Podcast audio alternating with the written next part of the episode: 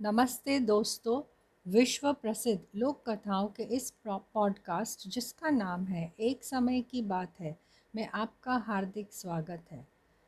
तो मैं आज आपके लिए एक नई कहानी लाई हूँ, जिसका नाम है कंजूस तथा सोना। किसी नगर में एक धनवान व्यक्ति रहता था। उसके पास अपार भू संपत्ति थी, परंतु वह बेहद कंजूस था। पदार्थों में सबसे कीमती पदार्थ सोना तो उसे बेहद प्रिय था। सोने की यह प्यास उसमें इतनी बड़ी कि उसने अपनी ज़मीन, जायदाद बेचकर सोने के बिस्कुट खरीद लिए। उसने सभी सोने के बिस्कुट को गलाया और सोने की एक बड़ी सी ईंट तैयार कर ली। इसके बाद रात के अंधेरे में उसने वह ईंट ज़मीन में गाड़ दी। कुछ दिनों बाद धनवान उस ईंट को लेकर बहुत चिंतित रहने लगा। वह प्रतिदिन उस स्थान पर जाता जहाँ सोने की ईट गड़ी हुई थी। वह उस स्थान की खुदाई करता और अपनी आँखों से सोने की ईट देखने के बाद ही घर वापस आता। वह दिन रात केवल सोने के विषय में सोचता रहता।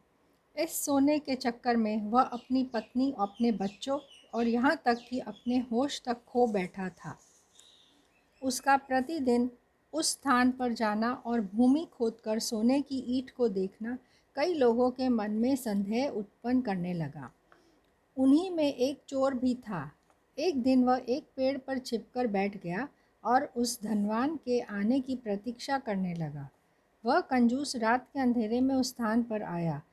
चारों तरफ़ उसने ध्यान से देखा और फिर भूमि की खुदाई में जुट गया।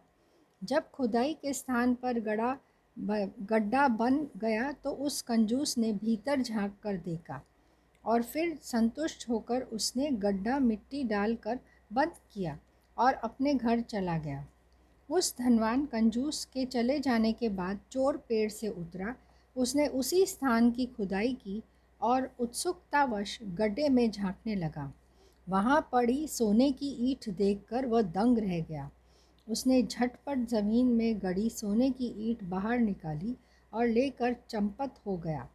दूसरे दिन अपने निश्चित दिनचर्या के अनुसार वह कंजूस व्यक्ति उस स्थान पर पहुँचा और वहाँ खुदाई करने लगा, मगर आज उस स्थान पर वह सोने की ईंट नहीं थी। वह स्तब्ध रह गया। उसने चारों ओर सोने की ईंट वाले स्थान पर खूब गहरी खुदाई की, मगर उसके हाथ कुछ नहीं लगा।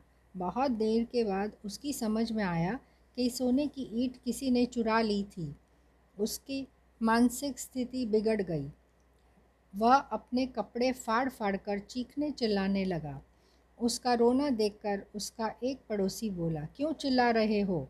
तुम्हारे पास जो धन था वह बेकार था। तुम केवल यह कल्पना करते थे कि तुम धनवान हो। अब भी यहाँ यही कल्पना कर लो। जहाँ सोना था, वहाँ एक पत्थर रख लो और सोचते रहो कि सोना पड़ा है। तुम्हारा सोना मिट्टी में दबा बेकार पड़ा था। किसी के काम नहीं आ रहा था तो पत्थर भी वैसा ही है। तुमने तो धन केवल देखने के लिए रख, रखा था। जाओ, अब घर जाकर अपने बीवी बच्चों की देखभाल करो। वह सोने से कहीं ज़्यादा मूल्यवान है। तो दोस्तों, इस कहानी से हमें यह सीख मिलती है, धन का व्यर्थ संचय ना करो। आशा करती हूँ कि आपको यह कहानी अच्छी लगी होगी। फिर मिलेंगे जल्द ही एक नई कहानी के साथ। Happy listening